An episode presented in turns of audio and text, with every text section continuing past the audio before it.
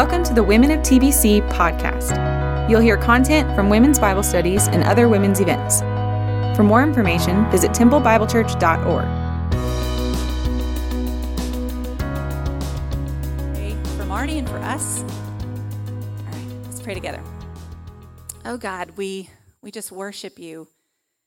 We're in awe of you as we've studied your temple and, and just the amazing glory that filled that place. Just thinking about your glory, God, um, fills me with awe and makes me just want to, to bow down and worship you. And so we join our hearts together in praise and in bringing honor to your name.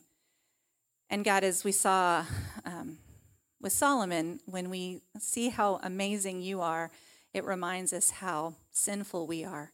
So we just we just come and confess before you and ask you, Father, to forgive us. We claim the blood of Jesus that continuously, you said, purifies us from all unrighteousness.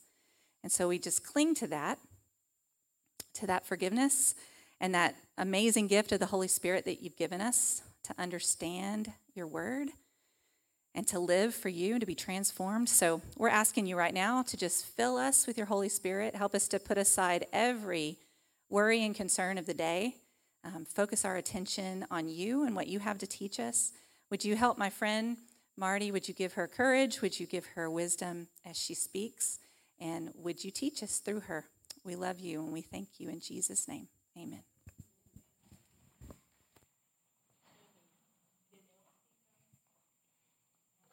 Good morning. so good to see all of you out there today. It's a joy for me. Um, so, I grew up in the northwest suburbs of Chicago in a, in a little town called Lake Zurich, Illinois.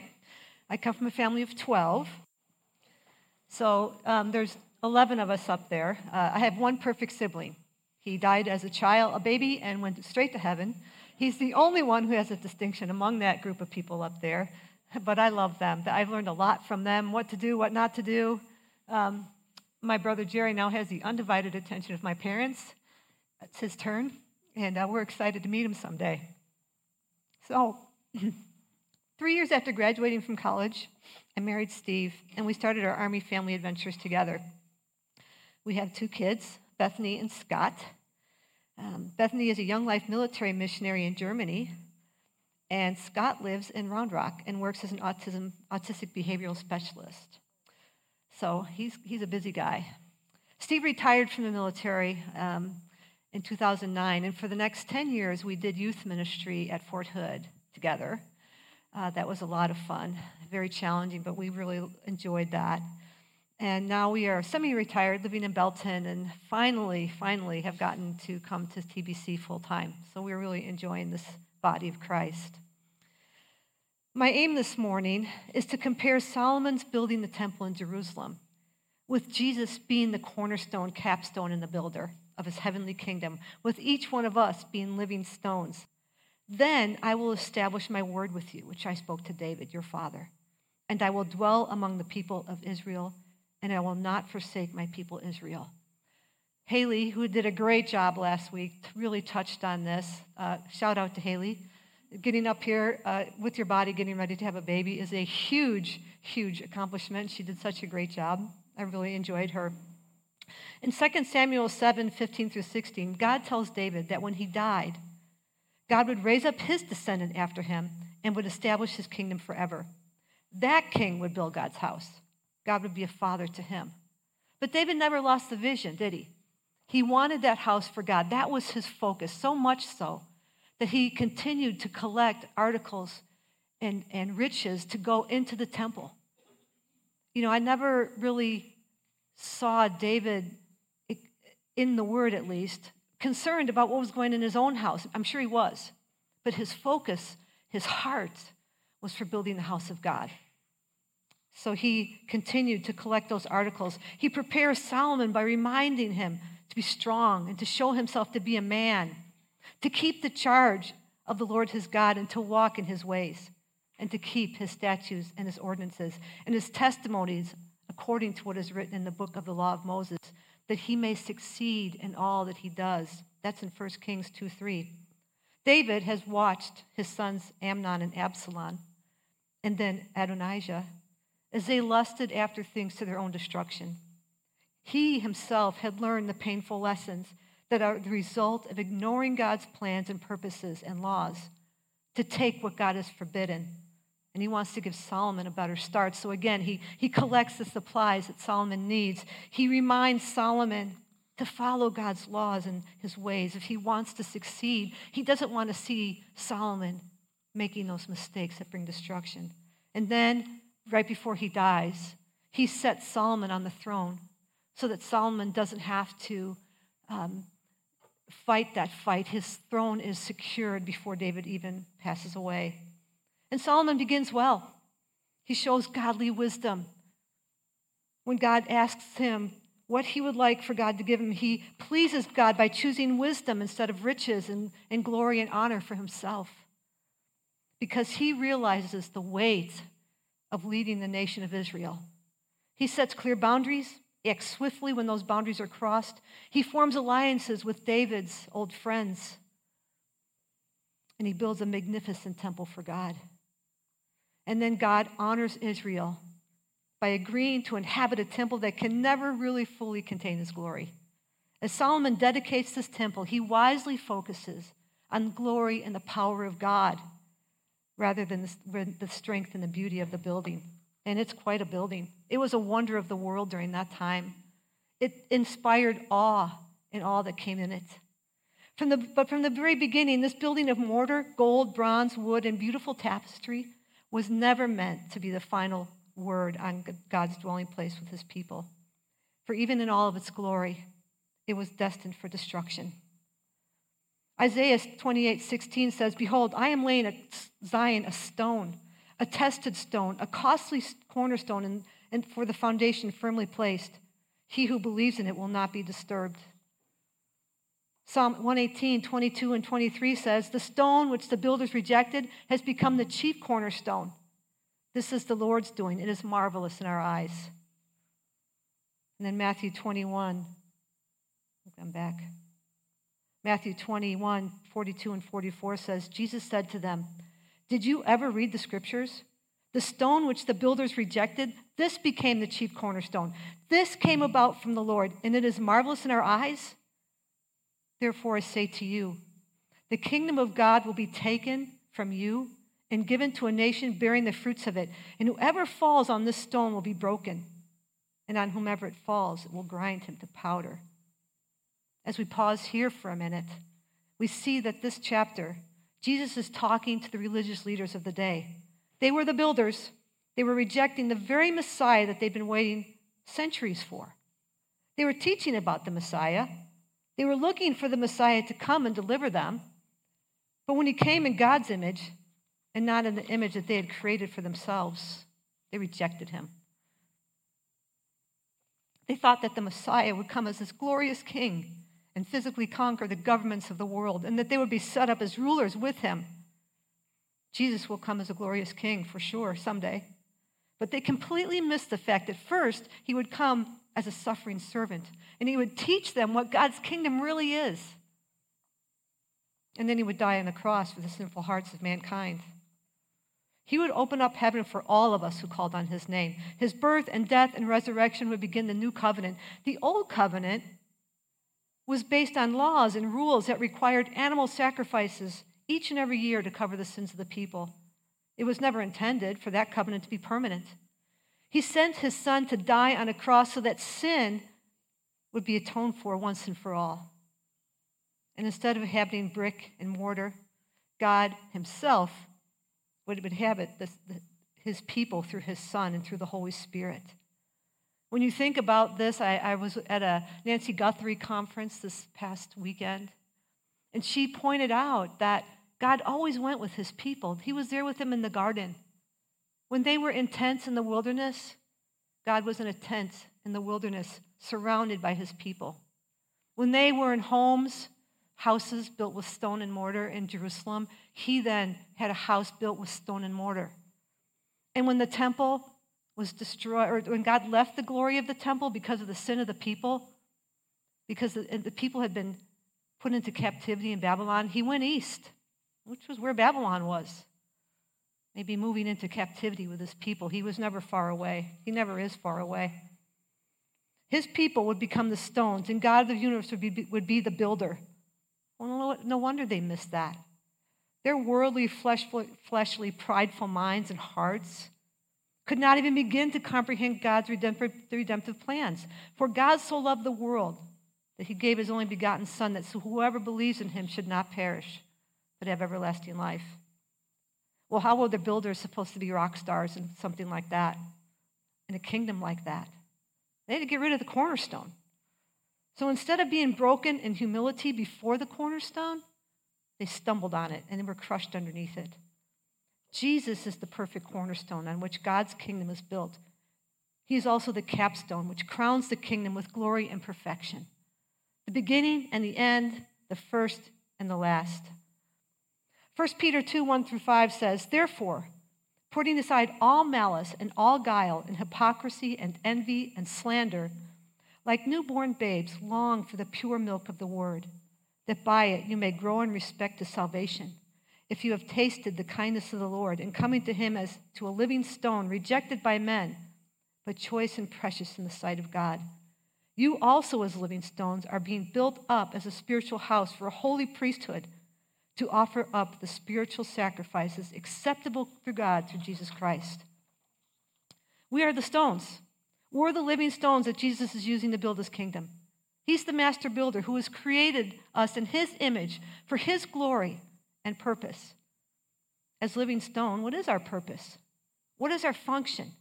And how can we bring glory and honor to the God of the universe? Ephesians 2:10 says, "For we are God's handiwork, created in Christ Jesus for good works which God prepared in advance for us to do. What are our good works?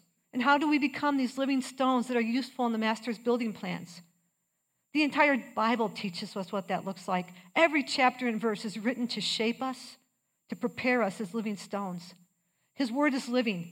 His living word creates living stones filled with the Holy Spirit of the God of the universe that come together to form God's church, and the gates of hell will never prevail against it. We begin by following what Jesus called the greatest commandment. He quoted a verse in Matthew 22 that was originally given by Moses in Deuteronomy 6 4 through 5. Matthew 22, 38 and 39. You are to love the Lord with all of your heart, and with all of your soul, and with all of your mind. This is the great and foremost commandment. And the second is like it you shall love your neighbor as yourself. This begins our journey, as Jesus said that the, all the law and the prophets hang on these two commandments. When we walk in this truth, the world will oftentimes turn away from us. It's too narrow of a way. We've not followed the progressive morality of our day. The world and even some of its churches have tried to redefine sin when God alone determines what sin is and what sin isn't. The foundations of sexuality and marriage and family and truth are being shaken. Jesus said that the road ahead of us, of his true disciples, would be a narrow one, that we would have tribulation and trouble in this world. It can be a lonely road at times, but as living stones, we stay together and we serve him on this earth. You know, when you look back to when Israel's got, Israel got into trouble and ended up in captivity, it's because their kings allowed idolatry into their land. Not only did they begin to follow idols, they would force the people to follow them as well. God's truth began to fade out, fade away. And every single time that, pro- that progression would begin, destruction followed. And yet we see it. It's the way that the enemy brings down pe- the people of God and a country del- delivered over to God, starting that way. We, as his body, have the responsibility to remain steadfast as living stones. That's our role.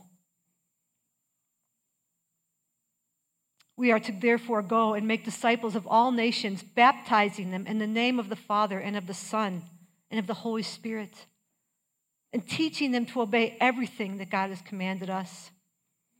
And surely I am with you always, even to the end of the age. Jesus said in Matthew 7 24 through 29, Therefore, everyone who hears these words of mine and puts them into practice is like a wise man who builds his house on the rock. The rain came down, and the streams rose, and the winds blew and beat against that house, yet it did not fall, because it had its foundation on the rock. But everyone who hears these words of mine and does not put them into practice is like a foolish man who built his house on the sand. The rain came down, and the streams rose, and the winds blew and beat against that house, and it fell with a great crash. This comes at the end of the Sermon on the Mount, where Jesus takes what the law said and redefines the picture of what it really truly means to be a servant of the king. It's not following a bunch of rules and regulations, it's a heart. It's wanting to stay so far away from sin that instead of just not wanting to commit adultery, you, you don't even want to look at something that's lustful. It's turning away from the lust of the eyes and the lust of the flesh and the pride of life. It's putting our eyes on the Lord and wanting what He wants more than what we want. It's totally different on that Sermon on the Mount. And Jesus said it's really important. Not that we do those things to earn our salvation. That's not it. We've got our salvation as we surrender our lives to Jesus Christ. He will love us. His love is perfect. He loves you today just as much as He loved you the day you were born. And He's going to love you the same because it can't get any bigger or better. He loves us. But how do we love Him? Well, that's what Jesus said. If you want to love me, obey me. That's how we love Him. It's a relationship, it's a two way street. This is our builder, giving us the words that we need as living stones to stand firm in the tempestuous world that we live in. When the storms of this life rage, the enemy will never stop trying to pull us from God's work in our lives. And let's be, let's be honest with one another. I sometimes picture in my head this stone sprouting legs and jumping off the wall because they want to run off and go chase after the wind. Right? Do we do that sometimes? We kind of look sideways at the stones around us and think, I want to change places with that stone. I think I could do it better. Right? We kind of shout criticisms out to the stones that God is using around us as they try to fulfill God's purposes, but we're thinking, yeah, but they're not doing it right. I would do it this way. It would be so cool, really. We start whisper campaigns to the stones around us to undermine our fellow stones that the building is working in and through. Well, why do these things happen?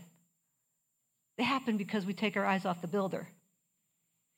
And we put our eyes on ourselves, or we put our eyes on the stones around us, or we put our eyes on the attacks that are coming up against the wall, forgetting that the gates of hell can never prevail against the living stones as we work in the hands of the builder. We may put our eyes on the storms around us instead of the God of the universe. We need to allow God to place us where He sees fit and to use us for our good and His glory. We, we need to surrender body, mind, and soul to the will of the builder. We're to have unity through the power of the Holy Spirit because He resides in us and makes us living stones. We are not only living stones, we're moving temples.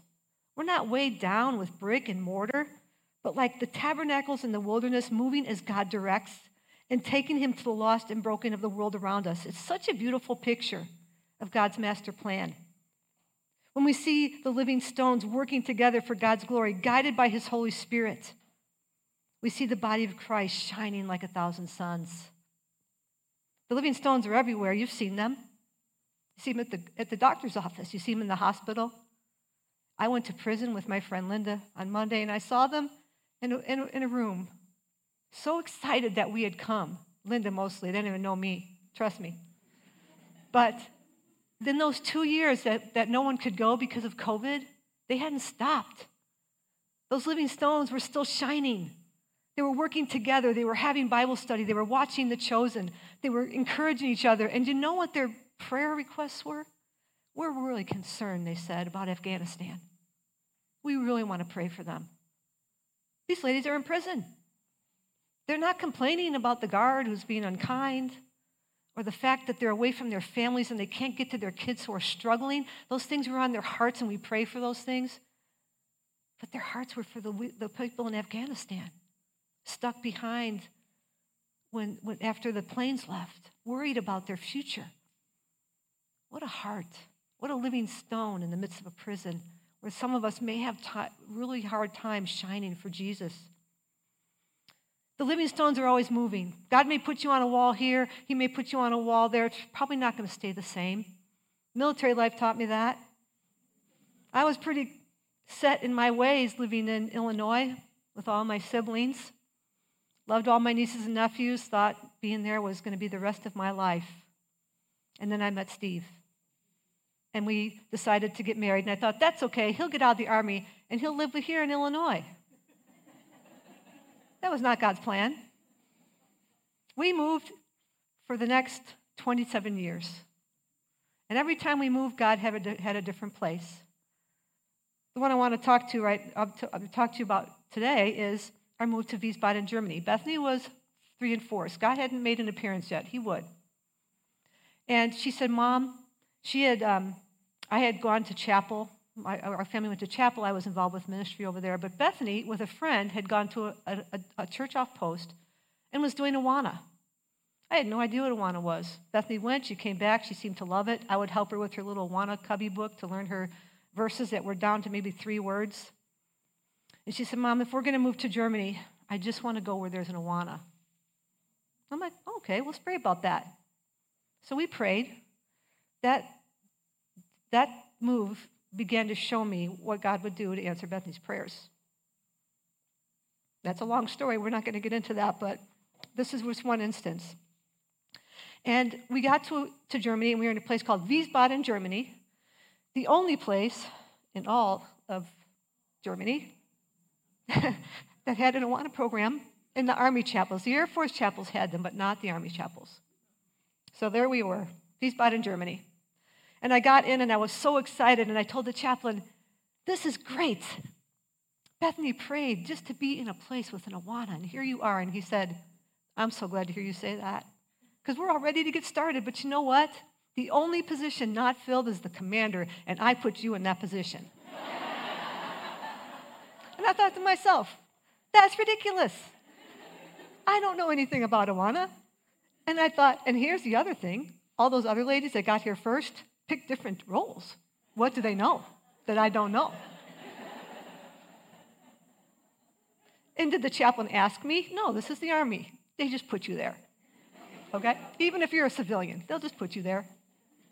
And I thought, Lord, you have got it. I don't mind being your stone or in your hands, but this is a mistake. I don't know anything about this ministry except for what's in the cubby book. And I'm not sure that I can do this but I didn't have much of a choice. If we were going to have an Awana program, it had to have a commander, and I guess I was it. Last one in town. and but it, what it did is it forced me on my face before the Lord. And as we got started, I realized He had prepared me. The ministry that I helped with at my church before I got married was function, it, functioned kind of like an Awana ministry without uh, just kind of the way it ran. So I kind of got a picture then as we went along. And God began to work, not through me so much, but through the, all the other folks who were there. And it was just a really fun three years of watching God move and work in the lives of his people and answer a prayer of a four year old living stone. Don't look, don't ever look past the way God hears the prayers of your children. He'll turn your whole family on its ear to answer those prayers, those living stones, those little living stones. So, getting back to our friend Solomon, who, while building this beautiful temple, one of the wonders of the world, and glorifying God as he dedicated that building as, if, as, as he needed to do, he was also busy in sowing the seeds of its destruction at the very same time. He married foreign women, something that God had forbidden. They were not to marry uh, women that were in idolatrous countries. and introduced those very demonic gods into Israel. He ignored God's warnings to the lust of his eyes and the lust of the flesh and the pride of life. He began the downhill slide of Israel that resulted in the total destruction of the very temple he was building, the downfall of the nation, and the deportation of its people. And then the Jewish religious leaders also. They were attempting to build a nation, overthrow the enemy, prepare for the Messiah. At the very same time, as they were doing all of these things, they murdered that Messiah, which began the downfall of their nation again, put into motion the destruction of that very rebuilt temple. And in the midst of all this, God Himself, the perfect builder, was building His kingdom with a perfect cornerstone, a perfect capstone, and filling living stones with His Spirit while perfecting them through His perfect Son. Jesus said that if we loved him, we would obey him. You know, the, the interesting thing about Jesus is he's always the perfect culmination of the shadow. God doesn't have any perfect stones. He didn't have them back then, he doesn't now. But everything always was leading up to the perfect priest, perfect builder, the perfect king, he is the perfect one, and now He's our perfect builder. And even though we are not perfect stones, if we'll keep our eyes on the builder, He will still use us for His glory. John, 1 John 2 3 through 6 says, We know that we have come to know Him if we keep His commands. Whoever says, I know Him, but does not do what He commands is a liar, and the truth is not in that person. But if anyone obeys his word, love for God is truly made complete in them. This is how we know we are in him. Whoever claims to live in him must live as Jesus did. Wow, those are strong words. But the Apostle John wasn't mincing words when, we, when he started writing to the young church. If we're going to be living stones, then we need to live as Jesus lived so that we can be used by the hands of the builder to build a kingdom that can never be destroyed. We get distracted sometimes, just like Solomon did. He's busy building a beautiful home for himself and for his wife while getting the temple finished. His home, by the way, was bigger, took longer, but you know, it's that's what we do sometimes. We get distracted from the work God has for us and we get all focused in on other things. But we build our house on the rock as we grow in our relationship with Jesus. You know, when, when Solomon prayed over the temple, he prayed that when people sinned, because we all sin and fell away, they would turn back to the temple and humble themselves in repentance and ask for forgiveness and be cleansed so that they could go on. We do the same thing. We don't have a building that we turn to, but we turn to the builder. We get on our face before the Lord and we ask for his grace and for his mercy. And he will give that to us. He's always ready to extend that to us. And then we need to remember something. We need to remember to extend that same grace that God gives to us, to those people around us. Sometimes we forget that. But when we keep our eyes on Jesus and we see his holiness, then our own need for grace becomes very evident to us. And then we will share his love for those that we come into contact with, and we will allow him to lead the way. So we're going to close. We're going to read together uh, a responsive reading with 1 Corinthians 13. We often use this in marriage ceremonies, but it's not just for a marriage ceremony. And it's something that I have used repeatedly as I try to remind myself how to love. When I get frustrated with a family member, or I get frustrated with somebody around me, or I'm frustrated by just about anything, I remember that I'm supposed to love the Lord my God with all of my heart, all of my mind, all of my soul, and all of my strength, and love my neighbor as myself. And then I go on further to quote to myself these words to remind myself what love looks like. I'd love to tell you that I just have it nailed now, but it's just not true. But I'm not going to give up because I love my Savior and I want to do what He tells me to do. So let's stand up together, and I'm going to read part of this. And then you'll read the underlined portion. Okay? If I speak in the tongues of men and of angels, but do not have love, I am only a resounding gong or a clanging cymbal. If I have the gift of prophecy and can fathom all mysteries and all knowledge, and if I have a faith that can move mountains, but do not have love, I am nothing.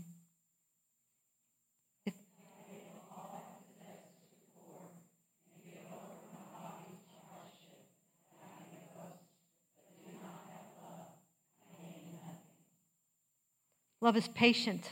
Love is kind. It does not envy. It does not boast. It is not proud. It does not dishonor others. It is not self seeking. It is not easily angered. And it keeps no record of wrong. Love does not delight in evil, but rejoices with the truth.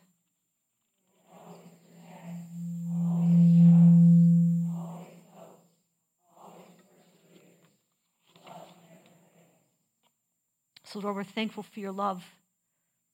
And just as the nation of Israel, the temple, what you did for the armies of the living God brought glory to you and drew nations to your glory. I pray that we, as your temple, as your living stones, as we work together with all sizes and shapes and colors under the rainbow, beautiful living stones, and the kingdom of our God. I pray that we can bring you glory, that we can honor and glorify your name, and that we can draw all the nations to you because of your love that never fails.